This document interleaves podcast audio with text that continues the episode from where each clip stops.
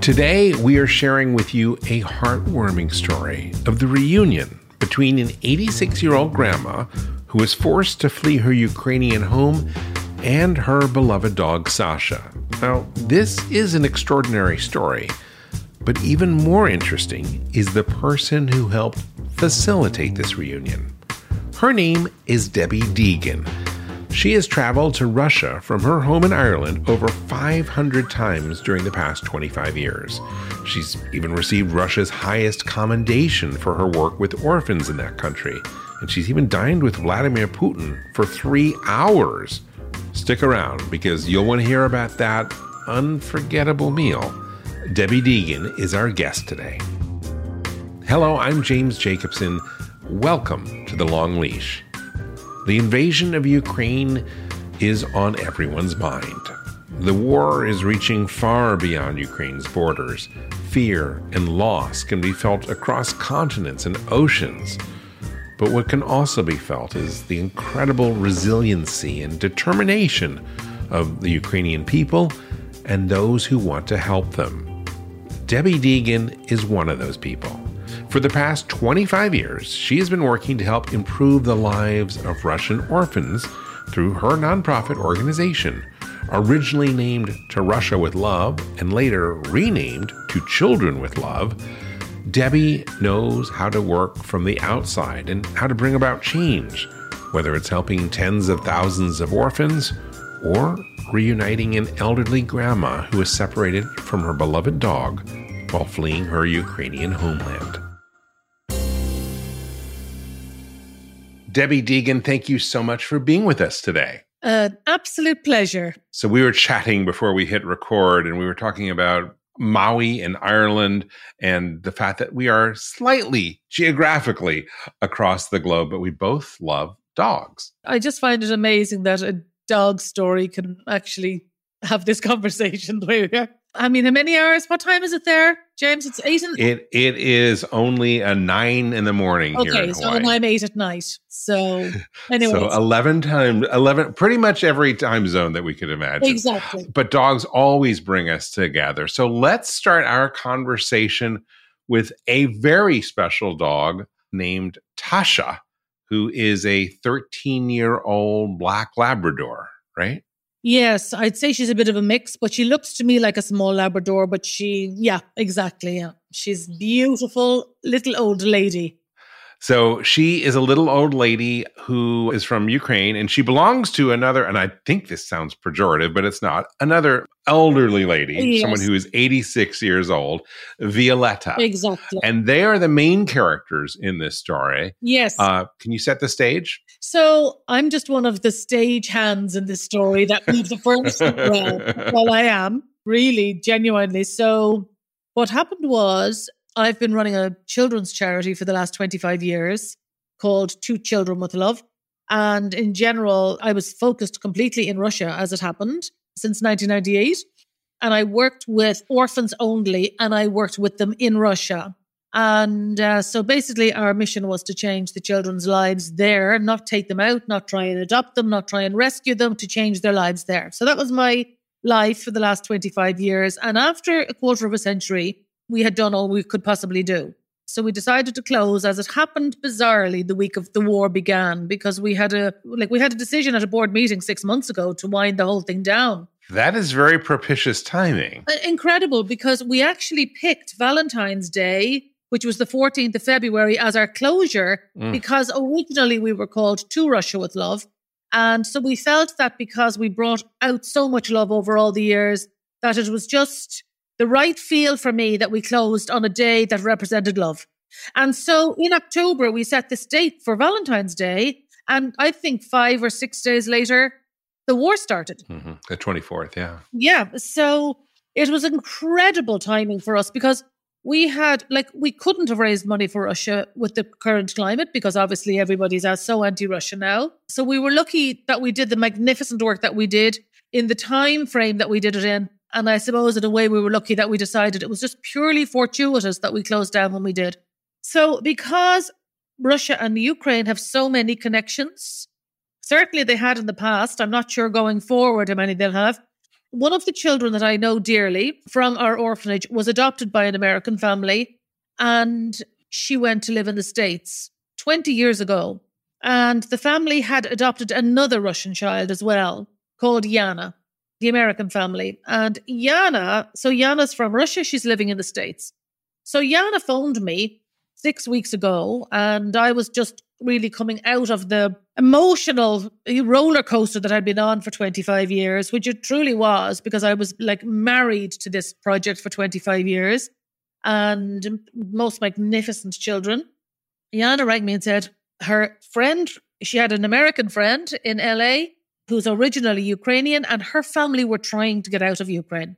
So they got as far as Romania and they didn't know how to get any further. They got stuck on the border. And so Yana phoned me from the States and said, my Ukrainian friend's family are stuck on the border. We don't know anybody in Europe. Is there any way you can help? Because I've cut connections all over Europe because of the nature of my work. And part of this family that was stuck, this includes Violetta. Yes. So what happened was the first week of the war, all the medication stopped being delivered actually to most Ukrainian towns. So people were starting to get very worried. This was before any bombs had gone off in Odessa. So this little family lived in Odessa. Granny, Violetta, as I call her Granny, she is 86 and her son and daughter are in their 60s. They decided to make a run for it, actually, because they could sense that trouble was coming. And I suppose they were watching the news. They could see the army tanks coming over the border.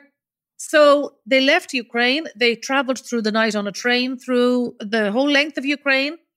They brought nothing but one suitcase between the three of them and one dog carrier basket. Violetta wouldn't leave Tasha behind. I mean, you saw so many Ukrainians carrying dogs, small dogs, big dogs, and she just wouldn't leave her behind. They were best friends for the previous 13 years. So Violetta lived in a little cottage, which I've since seen photographs of, covered in flowers and vegetables, and her grandmother was born in that cottage, and her grandmother was killed in that cottage by Hitler's army in the Second World War. Violetta was born into that cottage and had never left it in her 86 years to go and live anywhere. At 86, the war began, and she grabbed nothing but her dog, and her son came to collect her, and they took her across Ukraine on a train. They got to the border of Moldova, which is coming my direction, the direction of Ireland, the direction of yourselves. I think they had... Going west. They're west, exactly. They had a plan to maybe get to the States in their head somehow because their granddaughter was there.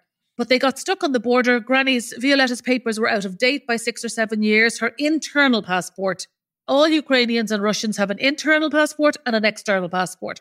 And her paperwork was out of date. Bribes had to be paid on the border, which, of course, none of us realized people coming across that were being asked for money to come across into Romania, etc. And they got stuck at that point. I got called. I didn't know what I was going to do. I didn't go because that week, actually, as it happened, my daughter was having a baby. I mean, I had no idea how I was going to solve this problem. Were you prepared to pounce on a plane and head to Moldova? Well, you see, because I've been looking after orphan children for 25 years, I've pounced on many planes in the middle of the night to try and rescue situations. So it wouldn't be unusual to me to do something like that. I don't have the sort of work that most people would have. And so an extreme situation in the middle of the night wouldn't be that unusual to me. Okay. Whether it was a child dying or a child that had been killed or whether it would be, something awful that would have happened. And so my instinct always was, I need to get there. So it wouldn't have been that extreme to me to do that. But anyway, I sat tight in Dublin, where I live, and I made phone calls. We were trying to rearrange what was going on. They got through Moldova. It was snowing in Moldova. They paid a busman who left them in the middle of a field in the middle of the night. At that stage, Violetta was collapsing. She's on a stick anyway. She's in a wheelchair at the moment, but she was on a stick. They lifted her. They got her over the Romanian border. They got onto a train in Romania, as you saw the trains. They were like Auschwitz, with all of these people packing onto trains. It was ridiculous. And at that point in time, they couldn't go any further with the dog. They were trying to carry Violetta. They had one suitcase of clothes, and somebody said to them, you need to put that dog down. Violetta wasn't able to do that. And so they found a Romanian family in Romania and they gave her away. I would say it nearly killed Violetta. At that stage, she just wanted to go home to her cottage. Mm. She really was losing the will to live at that point. She genuinely, I'd say at that point, would have gone home. It was too much for her, the whole thing. Bear in mind, they had no food. It was freezing. You had to beat your way onto the trains. They were trying to get to airports. They didn't know where the next flight was going to. They had no idea what was ahead. So I advised them to get up to Vienna. And we were all watching what was happening. America was not opening its doors to refugees. Ireland was opening its doors to refugees.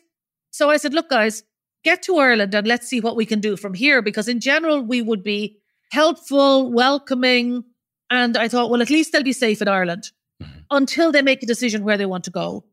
I went to Dublin Airport to meet them. I'd never met them before. And they were wrecks by the time I saw them. They'd been traveling for about 12 days at that stage. They had had very little food. And they came into Dublin Airport and they were shattered. I mean, I watched... And you picked them up? Well, they went into a holding airport, actually, where we were giving out, well, food and sandwiches. Everybody was instantly getting, like, a, as you would call it, maybe a green card. Mm-hmm. So they could instantly get this card so they could work in Ireland. They were getting like €100 phone credit. So we had a whole system in place the minute the first ones started to arrive. And now when I tell you, they were streaming down this ramp towards our old airport building. Very few men, extremely few men, mostly young mothers with black circles under their eyes, red eyes from crying. Quite a few of them had dogs under their arms. Some had cats under their arms. They had babies in buggies. They were absolutely traumatized. I mean, they were absolutely traumatized. It was chaotic. There was about 700 or 800 a day arriving into Dublin Airport. And we were finding it very hard to cope. We're only a small country. We were finding it very hard to cope with it because it was totally unprecedented. Nobody was prepared. We didn't have anything ready for these people. So I sat with them. All Violetta could tell me about was, she speaks Russian. Most Ukrainians speak Russian. And I speak bad Russian. And so she was telling me about her dog. She'd left her behind in Romania. All she could talk about was the dog. It was like all her trauma was wrapped up in this dog and giving away her best friend. It was like nothing else mattered to her at that moment in time. And because my own mum is the same age as Violetta, my heart was breaking because I am a doggy person. I've always had dogs. And so I can't even imagine what it's like to give one away because people who have dogs, you treat it like your children. Mm-hmm. I know non-doggy people probably don't get that, but doggy people get that. I promise you anyone who is listening to our podcast gets it. So I'm sure they do. So in my head, I actually sent a text message to my girlfriends group and said, girls, if it's the last thing I do, I'm getting that bloody dog off. And somebody sent it back to me the other day. I'd forgotten I even sent it. So the Ukrainians were put on a bus in Dublin Airport and they were all shunted to hotels all over Ireland. Mm-hmm. So wherever we had a hotel that was empty, they were taking in Ukrainians. So I let them go off on the buses because they were getting accommodation, fed, and the accommodation is as long as they need it, like maybe a year, maybe 2 years, I don't know. In my brain, I was thinking, okay, dog, what are we going to do about the dog? So now... they got settled that night. Violetta wasn't improving when she got settled. I thought she might forget about the dog and really settle in. But actually she didn't. And a week later, she had a stroke, a mild stroke. And she was taken to a hospital in the provincial part of Ireland. And she didn't have the language. Because of COVID, nobody could visit her. It was all extremely stressful. So the more I thought about this, the more I thought, we need to get this pair back together. We've got to get this pair back together. So... her beautiful granddaughter that was living in America knew the family that they'd left the dog with in Romania. Oh, wow.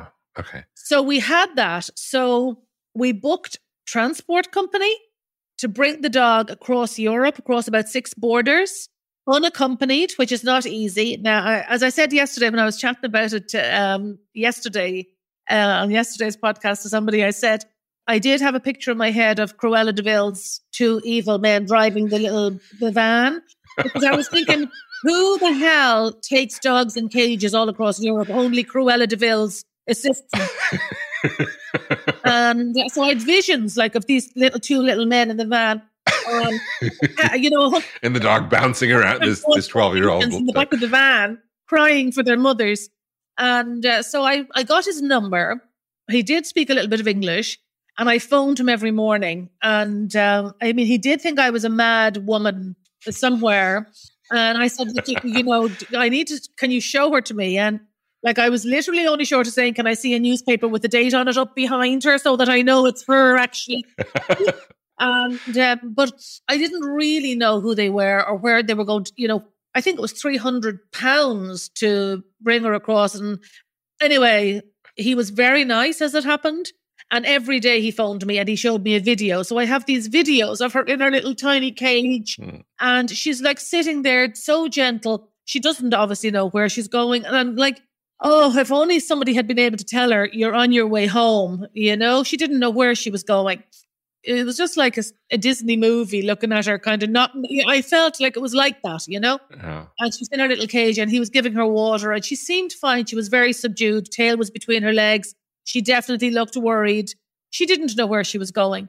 We had her paperwork, her passport, her, what's that terrible disease that dogs have? Rabies. Exactly. So this man would only get her as far as the UK. The UK is not Ireland. So I had to fire out an email or a message onto a Ukraine UK Facebook page and say, hi guys, you don't know me from Adam, but I need someone to meet this guy and mind this dog till we go across on the ferry and collect her.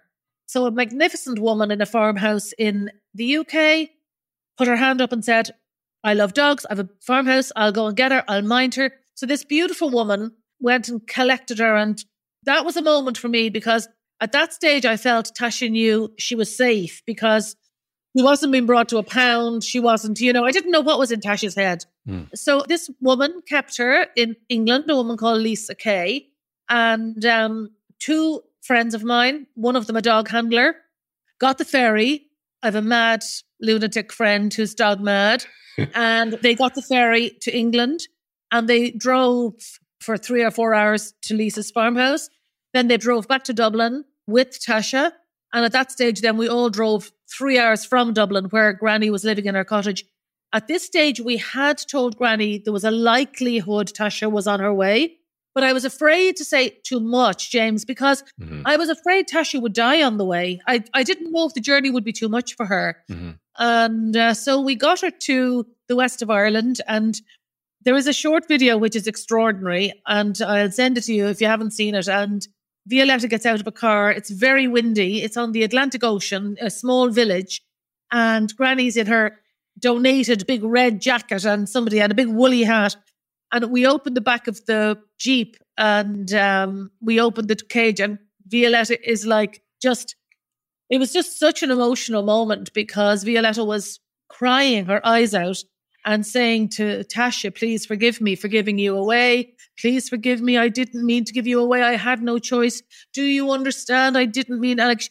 Violetta was so distressed that she'd given the dog, even when she met her, she was trying to explain to Tasha why she had done it. Mm. So it was very, very emotional. And now the pair of them are back together. Violetta's much better with her. I mean, she's definitely has been a healing influence on Violetta. And they're together. I mean, they're in a cottage in the west of Ireland as refugees, you know, and I don't know the end of this story because it's a lovely, it's, you know, the whole thing is a gorgeous story and all that, but it's happening in the middle of a war.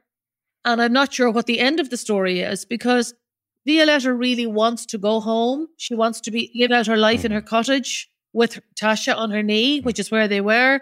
And I really don't know if that's going to happen. But as I sent a tweet to a doggy friend of mine, Paul Dunphy, he's big on Twitter.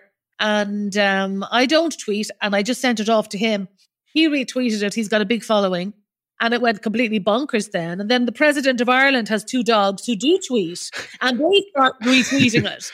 And everybody loves them. Two huge big Bernese mountain dogs. They're pretty extraordinary. I follow those. Well, dogs. They retweeted it, of course. And then everybody was in on the story. Everybody was watching her arriving and waiting for the video to go up of the reunion. And it was an extremely emotional. I mean, it was just, I didn't intend it to be a story like this. It just was one of those things that everybody just And also, it was the week that Bucha was revealed with the dead bodies on the street. And that was a very, very dark week on all of our TV screens. Mm-hmm. So any of us that were at home watching CNN or any of these programs, it was a really horrific week. So a story like that sometimes just takes people's, I suppose it warms their heart and makes them see some hope in the darkness, you know? Well, you were an extraordinary side hand in this story, but I think I want to go a little deeper in terms of the genesis of how all of this started in terms of your understanding of the Russian people. Because as you say, 25 years in Russia, I read somewhere, you've been there 500 times? Yes. Is that right? You did your homework now somewhere. I have been there more than that. And because I'm a very ordinary person, and when I was started to fundraise in 1998, I felt the weight of fundraising on my shoulders because everybody said to me, oh, you know, Russia's so corrupt. Don't bring money there. You lose your money. It'll all be gone, blah, blah. And I thought, well, you know, every time I spend money there, if I physically bring it and if I physically spend it and I physically get receipts for it, well, then, and I physically watch what I'm spending it on, then I'll be able to tell anybody who gave me $10 or €5, actually, your money was spent exactly where I told you it would be spent. Mm-hmm. And I felt that personal responsibility to people that gave me their money because, you know, we had a tiny office. We were a very small organization, but like grannies, old people came to our door and handed us in that had seen me maybe on TV or on radio and came in and gave me like €10 out of their pension. Mm. Now, of course, we had other donations, big corporate donations, et cetera, et cetera. But to me, it was the grandmother and the school children who might have had sold lemonade on their doorstep and raised, you know, €11, you know, $10. And to me, those donations were nearly more onerous than somebody who'd give you 10,000, you know, because I just felt they were so personal to people. People really they really trusted us as an organization. And I didn't want to let people down. So that's why I went so many times, because I watched every single penny that was spent. So you felt a fiduciary responsibility to make sure that every penny was accounted for, because you were getting these small investments. And that's in Europe. But you got to understand that with all that time on the ground with Russians, you got to understand a pretty deep insight into how the average Russian thinks. Yes, I did indeed. Tell me a little bit about what are your impressions? You write so eloquently about that on your blog, and we will post links to that because there's some wonderful stories. But what are your insights after having spent so much time on the ground in Russia about Russians? Well, the war has broken my heart, you know, because I love Russia. And there's probably not too many Westerners that put their hand up and say, I love Russia, because at the moment you're nearly afraid somebody's going to throw eggs at your house, you know? Right. Or worse, but it's a beautiful country. It's spectacular in its scenery. Siberia is like takes your breath away. It's full of really, really lovely people. So warm. My level, I'm at the bottom of the social pile. So I'm used to very ordinary people. And so they would have nothing in the orphanage. The orphanages are all in villages and out of sight of people, really. You could go into a carer's kitchen in our little village house that looks like something from a fairy tale book that you'd see in Hansel and Gretel. And they would have maybe a salary of €50 a month, and they would have a table full of food laid out for you. They would have grown it all, like pickles, mushrooms that are pickled, all their tomatoes are pickled, apples that are pickled. They would have honey for your dessert from bees, their own bees. But they would have like the plainest soup with, like we have aubergine with grated walnuts and drizzled with blah, blah, blah. They just have like literally like clear water with chicken bits and maybe potatoes in it. And it's so simple and so humble. And so, I mean, on my the first day I walked through the gates of the orphanage, I was a young mom, and I found it overwhelming, because I had never... Really, I'd never been in an orphanage before. I mean, to me, they kind of existed in a Dickens world. They didn't exist in today's world. We don't have orphanages in Ireland for the last 50 years. And so to me, it was like stepping back in time. And the children started at age 6 and went to age 18, and they were beautiful children, magnificent looking people, beautiful big eyes and a lot of shaved heads at the time. They shaved heads purposely because lice shampoo was too dear. So it was just easier to shave heads than it was to, you couldn't afford lice shampoo. Mm. So that was one of the things we stopped because we just felt it was just so inhumane to have 12-year-old girls with shaved heads. So for me to walk in through the gates, those big gates, we were there, we went first in the snow, and I did genuinely think I was going to, change their world in 24 hours and maybe paint the place pink and suddenly all their lives would change. I was that stupid, naive Western person. I'll fix this. I'll fix this in a day. Yeah. And of course, with TV programs showing people painting orphanages in a day, it's amazing. Buy them all a new cushion for their bed and a teddy bear, and their life problems are solved. Yeah. And you go back to your life feeling really good about yourself. And there was even worse cases where, there was a lot of Baptists coming from all over and coming in waving Bibles and, preaching Jesus to the children and then leaving. And leaving the children like in shit, Mm-hmm. And I found that extremely difficult to swallow because it was a whole new world to me. I didn't know that people did this. I didn't know that, I just didn't know that this world existed. And so I decided on my very first week there, I had a little girl in my arms and I was saying goodbye after 3 or 4 days of being there, and I was kissing her goodbye, and she said, "I've never been kissed before." Mm. And I said, "Okay, when is your birthday?" And she told me her birthday date, and I made a promise that I would come back for her birthday. And I had no charity, I had no money, I didn't marry money, I don't have money.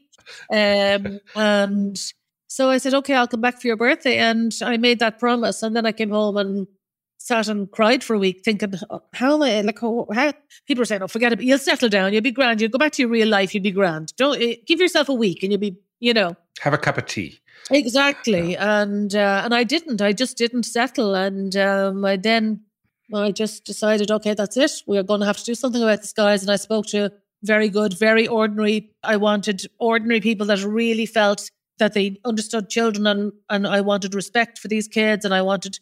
I had a whole vision in my head of what I wanted. So at an early stage, we were really just about rebuilding the place. What year was this when you first 1998. Okay. So me and Vladimir Putin arrived the same year. We'll get to Mr. Putin in later on. We started our jobs the same year because he arrived in 1998. Right. But I was about 6 or 7 hours from Moscow, and I wasn't interested in getting involved. I have used this description before, and it's so true. It's a little bit like the Yellow Brick Road and the Wizard of Oz. In the distance was Oz, like miles and miles and miles away, this castle. And this huge wizard was in the castle. And it was a little bit like we all stayed where, where the munchkins are, And so we left the wizard up in the castle. And then finally, when you do meet the wizard, it's exactly like the Wizard of Oz. It's kind of like a small man who's pulling the strings, Well, this is a good time to take a break, because when we come back, I want you to tell the story of when you did meet the wizard, when you had dinner with Mr. Putin. We'll be right back. And now, a message from your dog. Every day with you is like a day at the beach. And I want as many beach days as possible. I want to run and sniff and find a good stick to carry. I want to roll in the grass and warm my belly in the sun. I want to walk with you, run with you, sleep with you, eat with you. And when I eat with you, I want Everpup. The green, grassy, beef liver spiked smell wakes my senses. You may not realize this, but it tastes like homemade gravy, especially when you wet it. It infuses any food you give me with health and life and vibrancy. I can feel it. Everpup traveling to every cell in my body, nourishing each one. Does it roll back time? Of course not. Not really. But it helps me feel like I'm on top of the world. I'm so glad you're giving it to me every day, because every day I'm so glad to be with you. I'm so grateful to be your dog. And for the Everpup you give me. So now that you know what your dog wants, get Everpup, the ultimate dog supplement. Everpup is available in select pet shops and on Amazon. But to get the best price possible, join the Everpup Club at everpupclub.com, where you'll get your first jar for just $8 with free shipping anywhere in the U.S. Go to everpupclub.com and use the discount code DPN. That is everpupclub.com. Everpup, every day. We are back with Debbie Deegan. So tell us a little bit about how you had the opportunity to dine with Vladimir Putin. I was 23 years in Russia working. Multiple medals, multiple awards. Russians love awards. And they love medals. They're big into medals. And to be honest, you know, it's part of their culture. It really is. They're militaristic in the way they think. So, I mean, I've had beautiful awards. I got an award about 4 years ago from an 82-year-old Russian cosmonaut female, who's the first Russian female cosmonaut in space. Mm. She gave me an award with the governor of St. Petersburg. And the award was for the greatest impact on social change. And really, social change, we're used to social change in our countries. They're not used to social change. So I was coming in talking about stuff at conferences all over. I mean, obviously I evolved while I was there. And although I'm still a very ordinary Irish mom, my role evolved while I was there because initially I did not know where I was going to begin. And I had this huge Dickensian orphanage. And I wanted it to be the best orphanage in the world. That was my dream. And I wanted the children to design it. So I had a team of children designing it from the orphanage. And the Russian builders could not cope with the fact that I had meetings with like 20 big men with the big gruff voices on fur hats. Everybody wears their hats in meetings over there because it's so cold. And I had my children all around the end of the table. And the children were saying, no, we want pink tiles. And they were saying, no, you can't have pink tiles because the regulations in Russia were all written in like 1956. And regulations were designed by psychologists, PhDs, that would say, no, you must only have like, you know, that dirty mint green that's always in vet surgeries. I don't know if you have them there, but we have them here. Yes. And so everything was that kind of dirty minty green and like disgusting thick brown skirting boards and doors everywhere, like painted with molasses nearly. And so this is Soviet science. So I wanted sugar pink. I wanted the girls' accommodation to be sugar pink. The boys picked a blue. We had like flowers, floral. I mean, we went for it. And we had like, there was an old, disgusting old wet room we found up a ladder one day, dark, filthy. There was a woman sitting in the corner and packed to the ceiling were old suitcases that you'd see in a Second World War movie. And I said, my God, what is this room? And the woman was there like with her piece of paper, like all good Russian women have their book on their piece of paper. Her job was to be in charge of the suitcases. And these were the suitcases that when every child came at the age of 6, they brought with them a small suitcase and their life was in that suitcase. Mm. So their old shoes from the baby orphanage, maybe a photograph of their mother, maybe a file. So it was in this wet room, a hole in the ceiling. There was icicles dripping down. And I thought, my God, this is ridiculous. These are so precious to the children. So we decided to build an amazing suitcase room. And it had white arched windows. It had like beautiful, huge white shelves. It had a sofa. So when the children came in, they could lift their suitcase down. We had tea and coffee on tap with biscuits. And so kids came in, they could have tea or coffee, chai as it would be. And they could take their suitcase down, open it up. And they like, these are their children's. This was all they owned in the world. They didn't own anything else. So they could go to the library and look at their stuff and go through their old suitcase. Wow. Bright, white, pink. It was magnificent. And then we did that with everything. We wanted them all to have duvet, soft feather duvets. We wanted every child to have a rug under their feet when they stepped out of bed. We got everybody fluffy pajamas. We put bulbs in corridors so they didn't have to walk down to dark toilets. All the showers worked. We put in a hairdressing room. In fact, we put mirrors in because we discovered that some of the girls had never seen their own reflection because the orphanages were so poor, so broken down in 1998 because the Russian economy had just crashed. There wasn't a penny in the budget for orphanages. And there was 950,000 orphans in Russia at the time. So There was no mirrors. Like, imagine a teenage girl and like no mirrors. So we put up mirrors. We brought a Mac. I don't know if you know Mac makeup. I'm sure you do. We brought a Mac makeup girl in from Dublin, and she had, you know, the way they all look like dolls, and she had a big leather belt with all the brushes on them, and they thought she was like Miss World. And then we did light stuff like that, and then we did very heavy stuff. Like, we found all of their siblings, because siblings were separated. So if you're cleverer than your brother or slower than your brother or sister, you're sent to orphanage, say, for level 6. Your brother might be brighter than you. He'd go to orphanage level 7. If you had a very slow brother, he might go to orphanage 3. And so he wouldn't have an educational curriculum. He'd only have, say, bricklaying or something like that. So all of these children then started coming to us and telling us, can you please find my brother? Can you please bring my sister here? Of course we couldn't, because we had a finite amount of beds. And but anyway, we did find. It took us about 5 years. We found all of the brothers and sisters, and grandmothers. We found dads and moms in prisons. Alcohol being the biggest problem, because when communism stopped and capitalism started, people didn't know how to cope. They went from always having a job, always having a car, always having a brown jumper, brown shoes, brown Lada. They went then to having nothing, just nothing. So Gorbachev to the West was a wonderful person who got rid of communism. To people in Russia, he's not a wonderful person, because he didn't put anything in to replace it.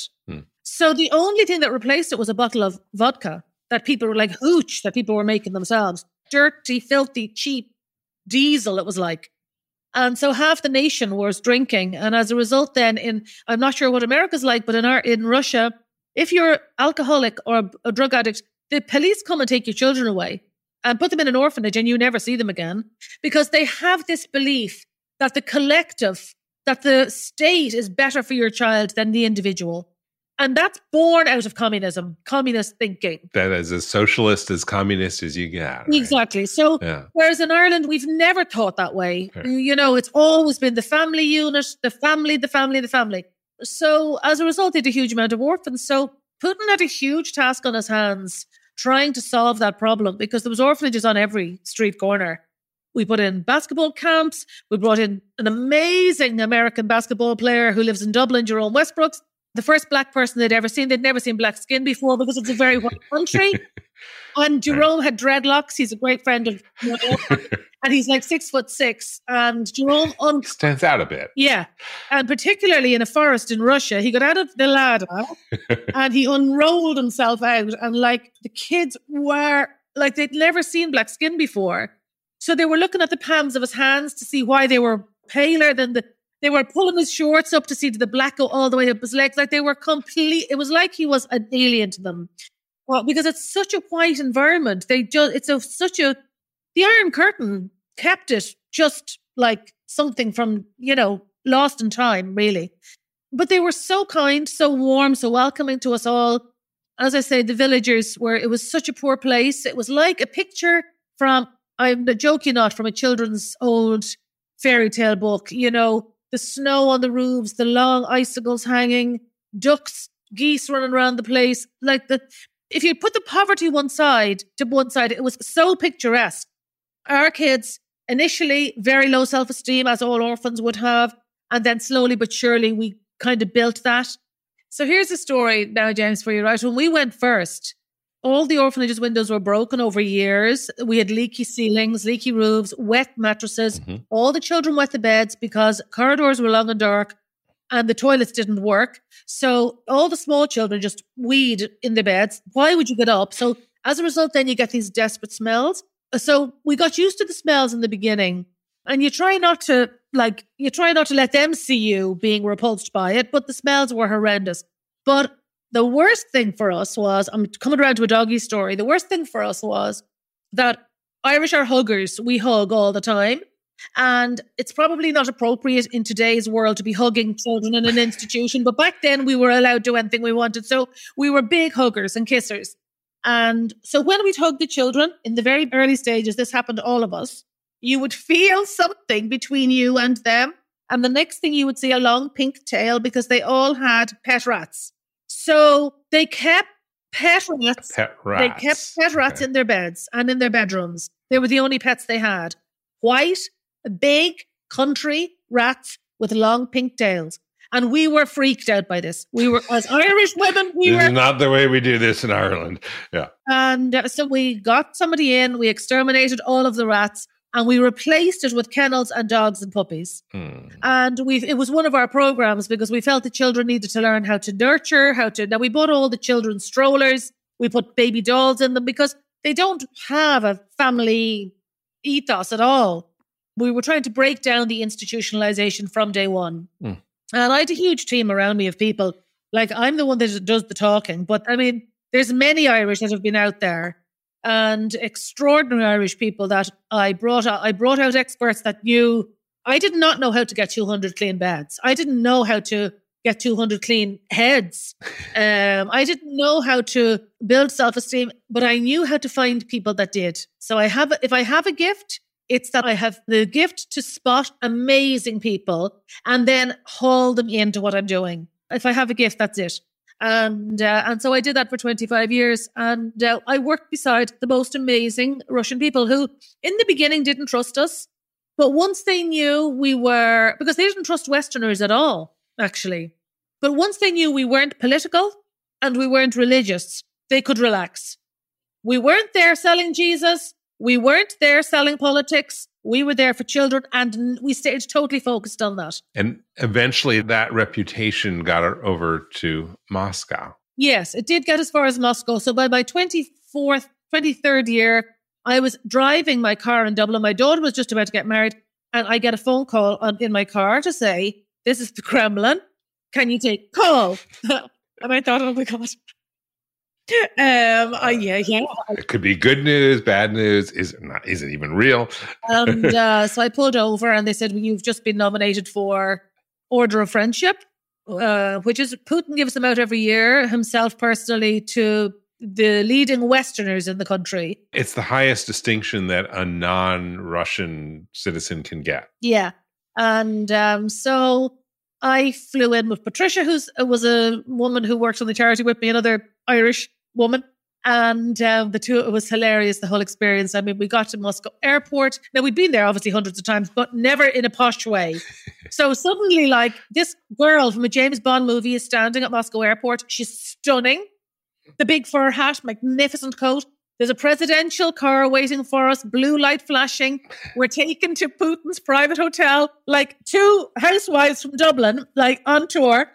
And like, we were like, you know, we were afraid to speak in case the walls were listening. So we were kind of put like, you know, this really amazing Soviet hotel owned by him. Oh, well, owned by the government, but it's only for government business. Mm-hmm. Soldiers kind of on the doors and all that, which we thought was hilarious. Like, we were totally loving this experience, you know? You can't have the orphanage people. Yeah. Next morning, cavalcade into the Kremlin, through the streets of Moscow, blue lights flashing like, you know, the best of the mafia mobsters, you know, mm-hmm. Into through the gates of the Kremlin and then into this big golden room, which is like, you've probably seen it on TV because I've seen Putin actually coming through these giant golden doors on the TV. Mm-hmm. So again, I still had in my head, this was like the Wizard of Oz. Like, is he going to be this enormous wizard or is he, you know, and of course, the Wizard of Oz was a small little man pulling the strings behind the curtains. So I was brought to my table in this elaborate room. I didn't know that we'd even see him on the day. I kind of thought we'd see him in the distance. We might get a picture in the distance, you know. I was brought to the head table, and to my left was the patriarch, the Pope of Russia, and I'm not religious. So I thought at one stage I might burst into flames because, I'm anything but religious. And I thought, how am I going to talk to this man for 2 hours? I was looking at the diamonds on his hat. I was looking at the diamonds thinking, if I could just sell that hat, I'd never have to fundraise again. He was wearing the full... there must have been 10-carat diamonds, like all... Oh. We'll say his dress uniform. Yeah, wow. Exactly. Oh. And I'm thinking fundraising. I'm thinking, imagine how long it would take me to raise money to just... If I had one of those stones, but I thought, what am I going to talk to him about for the whole dinner? Because I have nothing. I don't do religion. And the chair beside me was empty. All the food was laid on the table, a beautiful Kamchatka crab. But the table beside me, to my right, all the food was all covered in plastic, vacuum packed, which I thought was a bit odd because mine wasn't. And so the starters were laid on, and I didn't put two and two together. as to why the person beside me would have all their food wrapped in plastic. And I kind of didn't pay any attention. And then this huge, big security guy comes over with the curly wires coming out of his ears to say, Mrs. Deegan, the president of Russia will be sitting to your right for dinner. And I swear I could feel my knees knocking for about my knee. I don't think my knees ever knocked before in my entire 58 years. My lecturer was like, it's really weird. Your knees do knock, actually. It's a genuine thing. And I thought, oh my Jesus, how, where, what do I talk to? What do I talk? Did you say to him, did you watch Game of Thrones? Religion or politics? Did you watch Game of Thrones? I was thinking, well, I asked him, did he watch Game of Thrones? Because I had just finished it. I was thinking, what do you talk? What? I didn't want to talk to him about politics. It wasn't appropriate to talk about orphans. We're sitting at a table with golden cutlery. It's not appropriate to talk about even orphanages here. It's so inappropriate. Mm-hmm. So, yeah, it was. There's no point in saying he was evil. There wasn't flames coming down his nostrils. There's no point in me trying to make that up and say there was. There wasn't. But he is short in stature. Well, I tell you now, he's the very same height as me, and I'm about 5'8", because we were looking at, I wore flat shoes and we were exactly eye to eye, and he is short. He's like... Good thing you wore flat shoes that day. I purposely did because I suspected. And he stands like a poker, because his razor, he stands so... But he's a judo expert, so I suppose he's fit and all that. And I'm not going to try and say, I'm not an apologist for him. I'm anti-war. I'm 1000% anti-war, and I've since written to him about my thoughts on that, because I just felt, really, there's no point in getting a medal. If he respected me enough to give me a medal and an Order of Friendship, well, then he's going to respect me enough to listen to what I have to say. There's no point in having a medal and then being an apologist for the person. So I felt I needed to say what I needed to say. Can you share what you wrote to President Putin? Not really, I say. Not really. I was open with him, and I had an address, and that would have gotten it somewhere close to him. But he's busy, maybe, from my letters, just that bit busy. You don't have a pen pal yet. He hasn't replied. No, if he replies, I will let you know. Okay. But I had to say what I had to say, and I just felt, well, I've said it now. I'm so disappointed. I'm so disappointed in what's happened, and words fail me. I mean, disappointed isn't the right word, but I watched Russia being built for the last 25 years. I watched Moscow 25 years ago, was an absolute kip. There wasn't a restaurant hardly you could eat in or drink in. Never mind where I worked in the provinces. Filthy, dirty, Soviet, broken, everything broken everywhere. Broken pipes, broken beds, broken everything. And the hotels we stayed in, prostitutes everywhere, pimps with guns on their hips beside us in restaurants, the Irish. In the worst kind of restaurants in our hotel where we were staying. That was 25 years ago when we went in. It was quintessentially what you imagined. And then over the period of his reign, we watched it developing. And we watched hotels improved, wages improved. I mean, I'm just saying this is exactly how we saw it. I'm not trying to butter it up. Mm-hmm. Or Moscow turned from what to me always looked like Gotham City. Dark, you'd be afraid of going around the corner. It was always kind of creepy. You'd be terrified. Everybody needs to see your passport. There's police all over the streets. It turned into a stunning city. Cherry blossom trees everywhere, parks everywhere. The pavements were all fixed. There was wheelchair access. It just became more like a European city. Mm-hmm. I also have very good friends in Russia at the top of the social pile because I was networking and mingling for fundraising purposes. And I have very, very dear friends who would be big celebrities in Russia. And they were so proud of their country, and they were so proud that it looked so amazing. Flower shops like you have never seen. And then I was just, like my own Russian friends, I just thought, there's no way he's going to start this. This is just not going to happen, this war. There's no way he's going to go over the border. I just could not believe that happened. And I just couldn't believe, that they did it. I just couldn't believe it. I still can't believe what's happened. What do you think, after having spent a few hours with him and having spent so much time in Russia and having so many Russian friends who I presume you're still in contact with, what do you think has gone wrong? Some people say, oh, he's trying to create a legacy because he's ill. Or what are your thoughts? I don't believe that. I don't get political because the day I start doing that, I get into hot water, you know? I'd love to sit down and talk to him about it, you know, but I'm nobody in the equation, absolutely nobody in this equation. But, you know, the day I sat with him, he was extremely reasonable. We spoke for 3 hours. We did 3-hour dinner. And so we had a lot of conversation because we chatted for the whole dinner. And in Russian or English? In English. And he speaks English, he speaks German. He may speak Italian, I'm not sure. Russians are all, they're very highly educated. So his English was better than your Russian? Yeah. Yeah. Okay. And we had a brilliant interpreter between our two shoulders. So he's never left without words. You know, that's all set up kind of. So it all runs perfectly smoothly. And he's a diplomat at the end of the day. Well, he was a diplomat, certainly. I mean, he spoke to me about Irish poetry. To my shame, he knew more about Irish poets than I did. Maybe he'd studied up before he had dinner with you. Yeah, well, I didn't know that I was going to have dinner with him. Or I might have, I didn't. Where do you start with that one? I'm glad I didn't know because I wouldn't. I mean, you wouldn't sleep for a week if you knew you were going to sit with him for fairness. I mean, I'm so disappointed in what I mean, devastated. Not disappointed is underselling it. I'm brokenhearted about it. I'm brokenhearted about the fact that there's so much negativity about Russians now. I mean, Russian people are good people. A lot of them are terrified to speak up. Of course, I didn't like all of his policies all the way along. The policies say on gay rights and all that. I mean, people used to say to me, how can you work in a country like that? Why are you supporting a country like that? I didn't care about any of that because I said, I'm sorry, we are here for the children. We do not look left or right. We are here for the children. If I went to work in India, I wouldn't like their policies on A, B or C either. If I went to work in Iran or Iraq, or Kabul, I wouldn't like their policies on women or whatever. So I didn't care about their policies on anything. My job was to look after the children. He left me alone to do that for 25 years. And he let me do anything we wanted to do. Like, don't for a second think they didn't know everything we were doing because the FSB, as in the KGB, know everything. The women in the hotels watch what you're doing. They listen. You know, all of that. It's part of their culture to do that.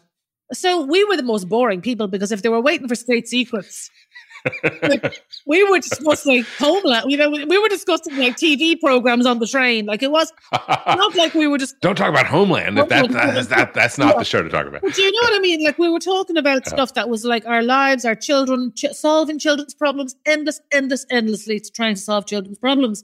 And that's all we ever talked about for 25 years. So I'd say they fell asleep at an early stage listening to our conversations because we just weren't that interesting. Well, clearly you were vetted when they awarded you that high honor.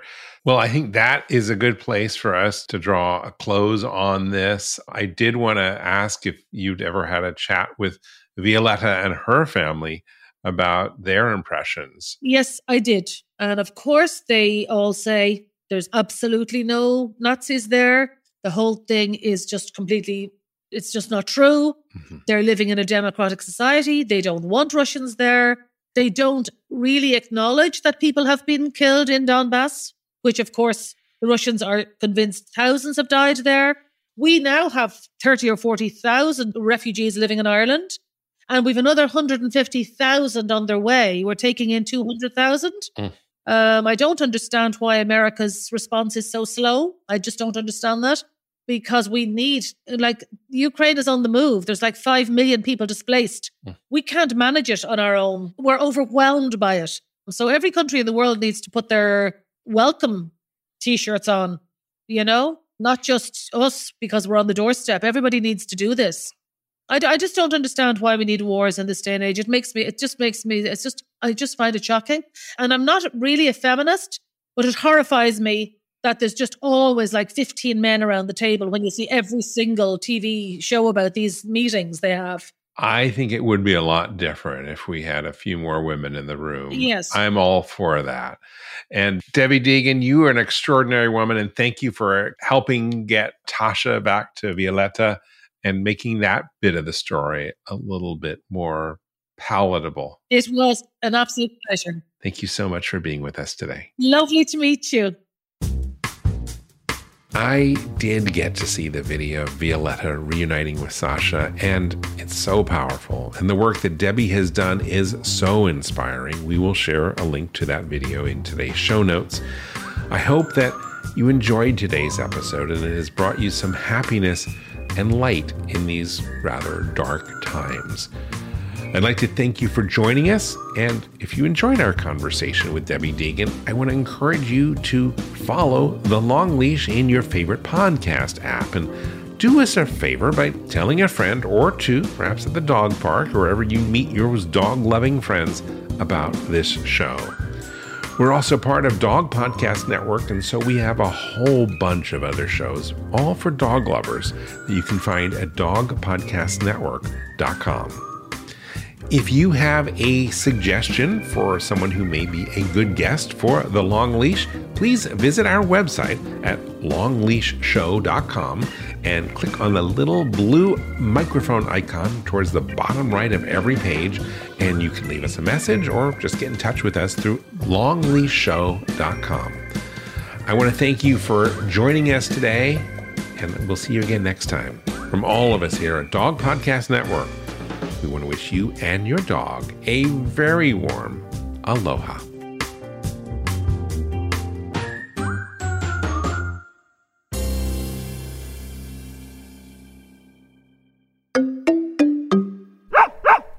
Is artificial intelligence going to change veterinary medicine? Well, it already has. Right now, on Dog Cancer Answers, we're speaking with Dr. Kelly Deal of Morris Animal Foundation about how AI is impacting veterinary research and the practice of medicine itself. That's on Dog Cancer Answers. Get it wherever you get your podcasts or at dogcancer.com/podcast.